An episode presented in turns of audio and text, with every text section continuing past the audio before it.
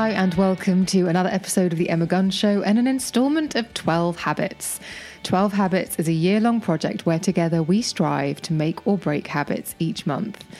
We all know there are habits and lifestyle choices that are good for us, yet trying to incorporate them into our daily life can be so much of a challenge that they can quickly fall by the wayside, and that can make us feel as though we, the individual, has failed, when in actual fact, it's the method that's not quite right, not you at all. So, in 12 Habits, we'll spend a month unpicking the challenges, figuring out our way over, under, and through the barriers to making these habits stick so that they can become parts of our lives in a way that's sustainable. Because there's no point trying to stick to a habit if you've chosen to do it in a way that you can't adhere to and maintain. Now, we are three habits down and it's time for our fourth. And just to recap, so far we've covered meditation, reducing phone use, and a daily happiness habit. And our fourth is something of a challenge habit. And by this, I mean that for this month, for the month of April 2020, you can get involved by doing this as little or as much as you want. All you have to do is take action towards something that you've either been putting off or that frightens you a little bit. That's it. You just have to make some action, take some action towards doing something that you've either been putting off or that has been frightening you, that has made you put it off. And you may remember that when we started 12 Habits together at the beginning of the year, I said that I'd be choosing these habits with you. Well, one thing I've noticed from all the messages I've received from you, my most excellent listeners over the last three months, as we've tackled the previous three habits, is that you've been asking me to do certain habits because, and I quote, I don't have the guts or it scares me and I'd like to do it with other people, or it frightens me, and or I don't know where to start. Now, each of the individual habits mentioned in these emails are so many and varied that we don't have enough months left in the year to cover them all, which is why I thought this might be a way to approach it to actually look at the bigger issue at hand. It's not really the habit at all, it's the methodology, it's the uh, mental barrier, it's the thing that's getting in the way. And so, you're in, you're in a safe space here with fellow excellent humans. So, if you've been putting something off or you've been a little scared to try something, then now's the time to know that you aren't alone and that now's the time to give it a go. I've really struggled with procrastination in the past, putting things off, but all that really does is prolong the discomfort of having that task hanging over you. It really does, and it sort of seeps into everything. And I tend to procrastinate or put off the things that I don't want to do or the things that I need to do but feel chore like.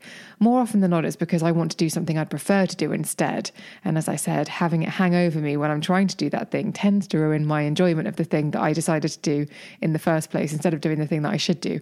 In fact, I always remember when I used to go uh, shopping with my mother on a Saturday, we'd have to do things, various things that we had to do and various things that we wanted to do, i.e., take me clothes shopping which was never very anyway that's a bigger story but that was never very um never really worked out very well. But my mom would always say let's do the things that we have to do first the things we need to do first and the things that we want to do second. And i that always sticks in my mind. It's just like get it done get it done get it done.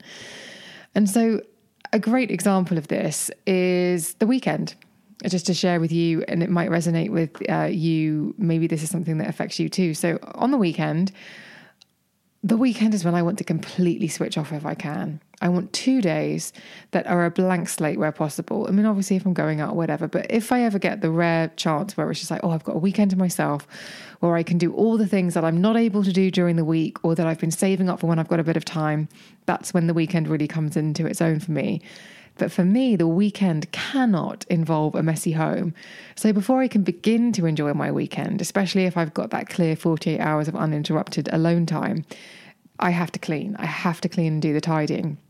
Now, as much as I might get annoyed about this and wish I could just chill out on the sofa with a book or a TV show I want to catch up on, I know that if there's hoovering to be done, a bathroom to be cleaned, or a surface that needs cleaning or dusting, then I simply won't be able to relax.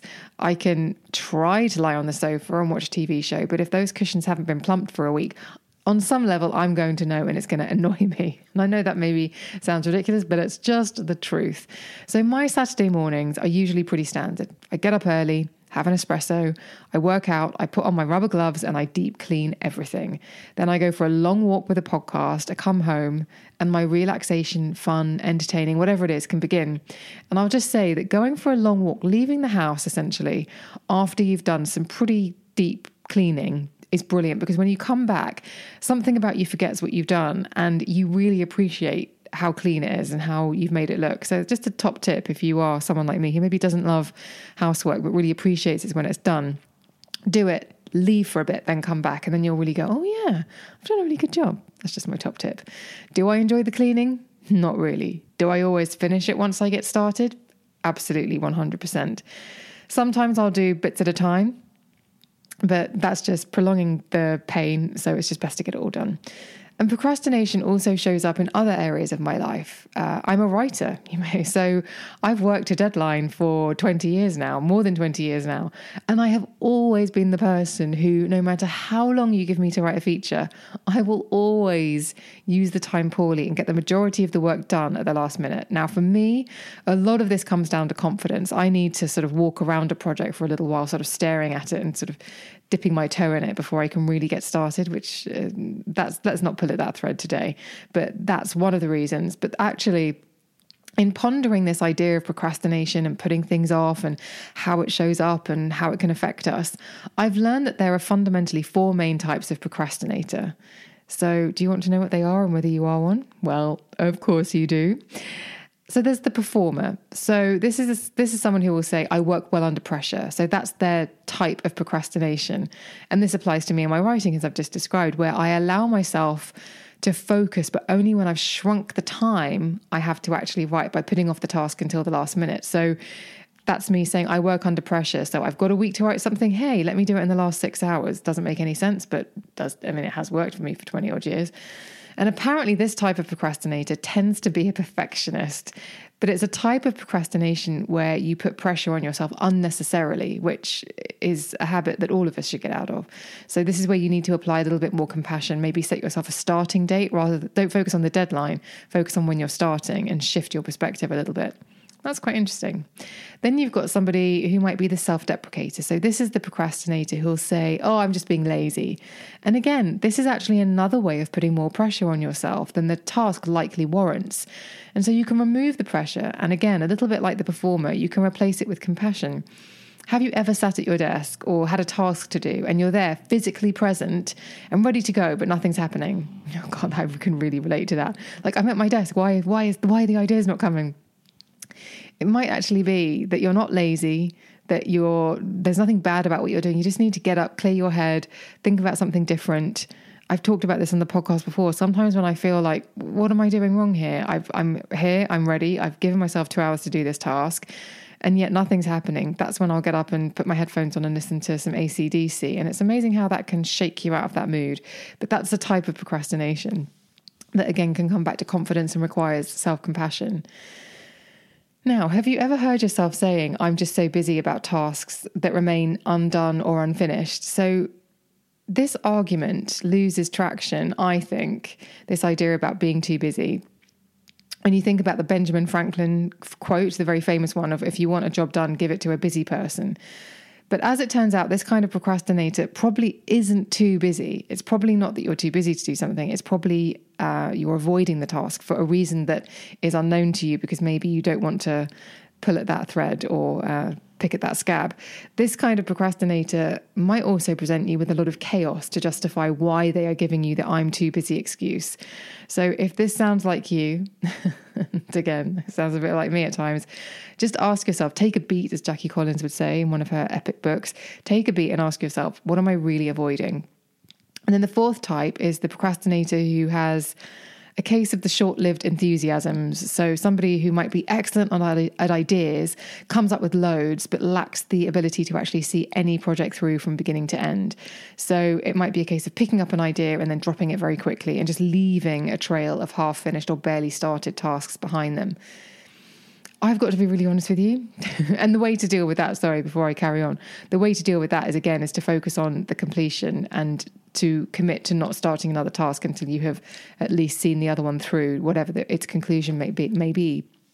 So, yeah, I have to be honest with you. Discovering that there are these four types of procrastination, procrastinators, the ways that we will put things off, uh, it's been uncomfortable uh, because I can recognize myself in pretty much all of them, although very much so in the performer and in the I'm so busy procrastinator types. I'm definitely the person who'll be like, You're asking me to do something else. I'm already too busy. But actually, There might be some other steps in between there that kind of explain why I haven't got to what I've said I will get to, which uh, is eye opening. So, yeah, if that has opened your eyes to the type of procrastinator you are or the reasons why you might put things off, or maybe how you could tweak your approach, well, I hope that that has been helpful. The point is, it's okay, and we often act this way because of an emotional hurdle we're trying to overcome, something we're trying to avoid, or something that we just don't have the confidence to face right now. So, this is only part of the habit that we're going to work together this month uh, during April 2022, or whenever it is that you are listening to this. Yes, we're going to get things done, but it's also an opportunity to look at the stuff that's fallen into that uh, uh, maybe one day pile and asking what it is that we're really scared of. So, this is something I've been really trying to do this year as part of a much bigger picture, and I've been having some success. Okay, so I've had mixed success. I've got lots of things I'd like to do, but in the end, I always come down to a couple of excuses that cause a delay and actually just cause inaction. So, there's fear of fear of it going wrong, or or I end up looking like a fool, and then I get really caught up in the anxiety of how much it'll cost and if that money will end up being lost and that I've wasted it. And then there's also a part of me, maybe a third element to this, where I'm kind of I'm seeking permission. I want someone to give me the green light, and I know that that's an inside job. I have to give myself permission to do these things because I'm a grown up, and uh, it's okay. And it's also okay if I screw up because I'll fix it. I have to understand that it's you know I can do that. So trust me when I tell you, I'm right here in the thick of it with you. And I know I've mentioned housework, but there are bigger things too. And I've reached that age where I'm beginning to think that a lot of the time I'm getting in my own way. And I can do a lot of things I want to do, but I've been putting them off out of fear and the money thing and the permission thing. And it's so life limiting. And I know I need to start doing things. I know I need to start making decisions and being accountable for what happens and being okay with that. I know I need to stop putting things off and just bite the bullet without being reckless. And I think that's the key. I don't know if anyone else relates to this, but I know from the messages that I've got about these habits that a lot of you want to do things, but there is a block. And it's not about that you can't do it, it's something else that's getting in the way. And hopefully, what we'll do this month is we'll figure out what some of those blocks are and we'll overcome them. Because, I, like I said right at the top of the show, this is about figuring out what the barrier is and finding a way over, under, through it. And again, there are no rules with this habit. I don't want it to be uh, too rigid when we do these habits together. You can think about the big things, or if you feel more comfortable, you can focus on the little ones. But every Monday, we can check in with each other. And if you feel comfortable, you can send me a voice note and tell me the thing that you've done that maybe you've been putting off or the thing that you've been scared of and what happened because you never know, it might help someone else. I know that that really did with the happiness habit. There were lots of people who got in touch from the voice notes that I received and shared in the show and said that it really helped them find their happiness. So email me your voice note to thebeautypodcast at gmail.com. And uh, if I get enough, I'll pop some in uh, an episode and you can hear what your fellow most excellent listeners are doing. And obviously, we can start a conversation about this in the Facebook group. The link to join is in the show notes. The link to sign up to the newsletter is also in the show notes. And if you want to get in touch with me, whether it's with a voice note or just about the habits in general, you can email me at thebeautypodcast at gmail.com or you can DM me on Instagram and Twitter where I'm at Emma Guns. I really hope that this month uh, opens up some things that maybe feel blocked or opens up someone's mind to feeling capable about something that maybe feels out of their reach because it probably is within your reach. It's just about overcoming the thing that's getting in the way and figuring out why it's getting in your way. And then, as I said, figuring out a way through, over, under, above, whatever it might be, to get to where you want to be, which is doing the thing and seeing how it feels. Thank you so much for listening. I appreciate your time hugely. I can't wait to hear from you on this particular habit because I think this one might involve a little bit of hard work in terms of a little bit of reflection, a little bit of being honest with oneself. And I definitely hope you can hear that I've been honest with you about some of the stuff that I've been trying to mentally combat when it comes to things that I do and don't do. Um, so I hope that you approach this and enjoy the process as much as uh, find it challenging. A little bit of friction is actually a bit of a good thing. And uh, sometimes it's those things that you push through that really reap the biggest rewards. So I'm really excited for an amazing month of Habit together. Thank you so much for listening. I will see you on the next one.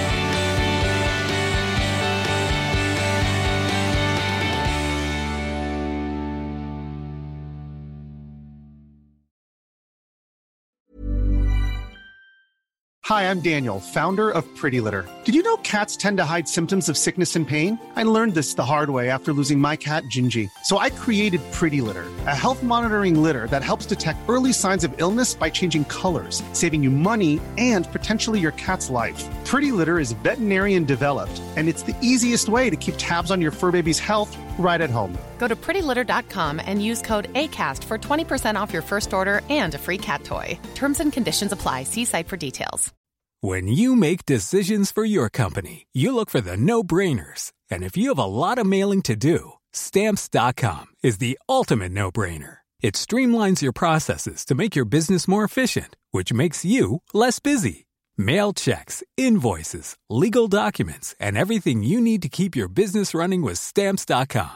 Seamlessly connect with every major marketplace and shopping cart. Schedule package pickups and see your cheapest and fastest shipping options from different carriers with rates up to 89% off USPS and UPS rates. And with the stamps.com mobile app, you can take care of mailing and shipping wherever you are. Make the same no-brainer decision as over 1 million other businesses with stamps.com. Sign up with code program for a 4-week trial plus free postage and a free digital scale. No long-term commitments or contracts. That's stamps.com. Code program.